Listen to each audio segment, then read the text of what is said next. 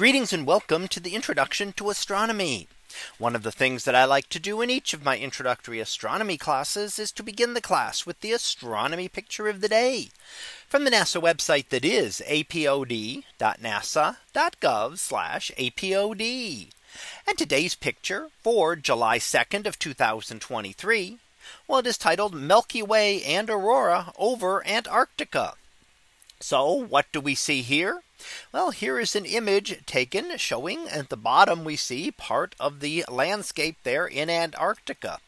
And we uh, see, uh, of course, some people there. And why do we look at the sky there? Well, a couple of things. First of all, it's very cold, and that means that the atmosphere is generally relatively stable, and you can get nice, clear images of the sky when you don't get the turbulence that is associated with the warmer weather at higher latitude at, at the more equatorial latitudes. So here we see a distinct image of our Milky Way and you can see that stretching up. And if you stretch up far enough, you see that you reach the ground again.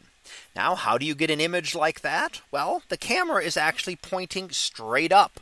So you look straight up and have the sky there. And if you have a very wide angle lens, you actually pick up both sides of the ground. So you'll pick up one side there at the bottom as you'd expect, but you're also picking up the other side. So you can kind of imagine this if you take this image and hold it up over your head, then the middle part would be what you'd be looking at straight up and it would wrap around down to the horizon on either side of you. Now the Milky Way is of course our galaxy as we see it from within. We've seen many images of galaxies. When we look at a spiral galaxy such as ours, we generally see the swirling spiral arms. However, when you look here, you don't see those spiral arms because we are looking at our galaxy from an edge on view, meaning that we're not seeing it face on. We'd have to travel well outside our galaxy to look back to be able to see that.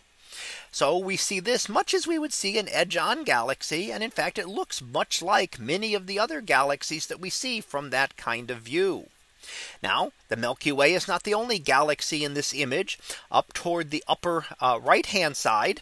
We see two other small small galaxies and those are the Magellanic clouds. Those are two uh, satellite galaxies of our own Milky Way which orbit around our Milky Way much as planets orbit around our sun. So we see those here. Now those are only visible from very far southerly latitudes. Uh, very far north of the equator, they simply do not never get up in the sky. They never rise up above the horizon and therefore cannot be seen. Now the other thing we see is the aurora and you can see the aurora especially toward the top and a little bit of it toward the bottom as well. The aurora is caused when charged particles from the sun strike the Earth's magnetic field, funnel around it toward the magnetic poles, and then strike Earth's atmosphere and excite the atoms within it. And depending on the atoms being excited and where they are located in the upper atmosphere, we can get the greenish glow of hydro of oxygen uh, atoms in the atmosphere. And the red can sometimes be due to oxygen at a when the density is a little bit different than it is for the typical green. We're used to seeing a lot of the green, but we can also see some of the red emission as well. Now when we look at the aurora we notice that we can see it very close to either of the magnetic poles. So while many of our images are from the northern hemisphere, and we see the aurora from places like Alaska and Canada and Scandinavia, we can get a similar effect on the opposite side of the Earth near the Antarctic regions near the South magnetic pole. So that was our picture of the day for July 2nd of 2023. It was titled Milky Way and Aurora over Antarctica. We'll be back again tomorrow for the next picture previewed to be Venus beyond blue. So we'll see what that is about tomorrow. And until then, have a great day, everyone, and I will see you in class.